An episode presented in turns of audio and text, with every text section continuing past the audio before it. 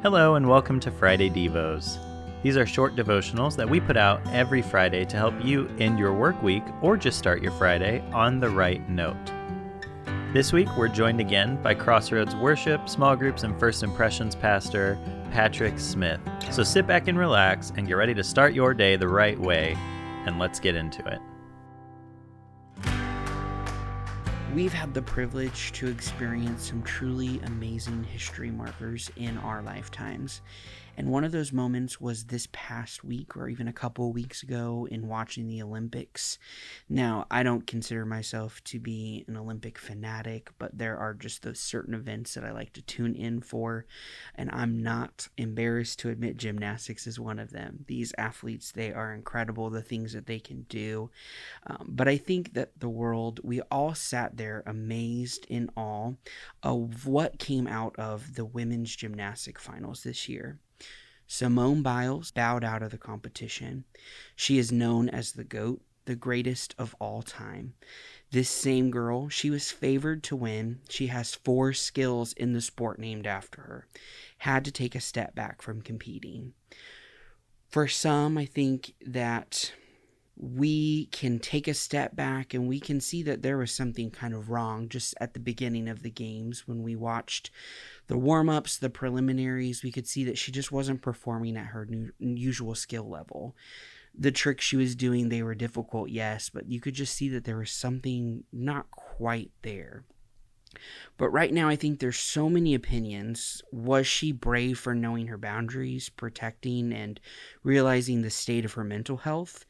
Did she give up on her team? So many of these opinions have been flooding the internet, video after video, comment after comment. But regardless of our personal opinions, I think there are some principles with this outstanding mile marker in the games that we can learn from. Taking us back a little bit further, another milestone I remember, it was during the 1996 Olympic Games.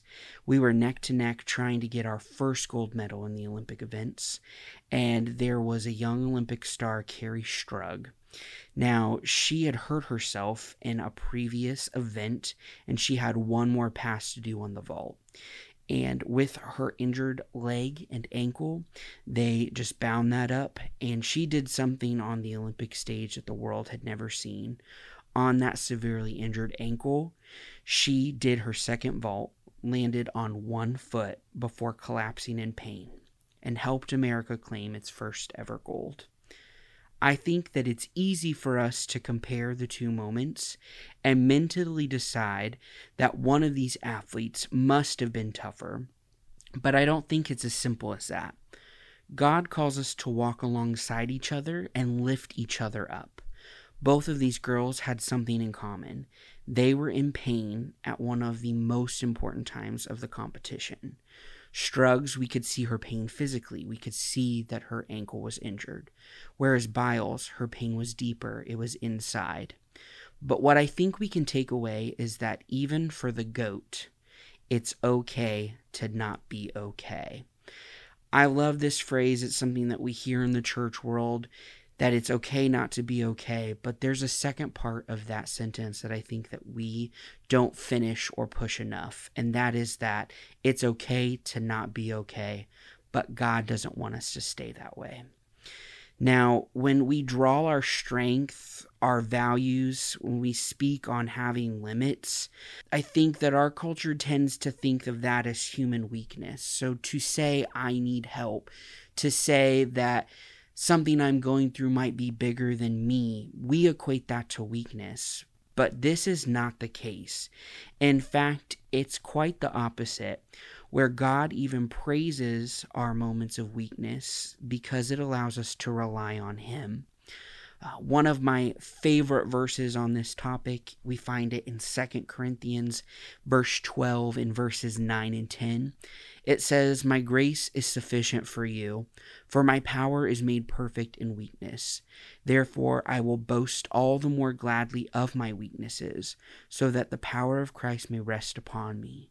For the sake of Christ, then, I am content with weaknesses, insults, hardships, persecutions, and calamities. For when I am weak, then I am strong. When we acknowledge that we know we alone are not enough, that doesn't make us weak. Having limitations, it's not a weakness, but it's a blessing from God, a kindness of Him, understanding how we are created and how He completes us and making us strong through His power. So, all of this to say, I think that it's easy for us to again form opinions when we see people like Biles have a rough time. But it's even harder for us to identify weakness or struggling in our own life.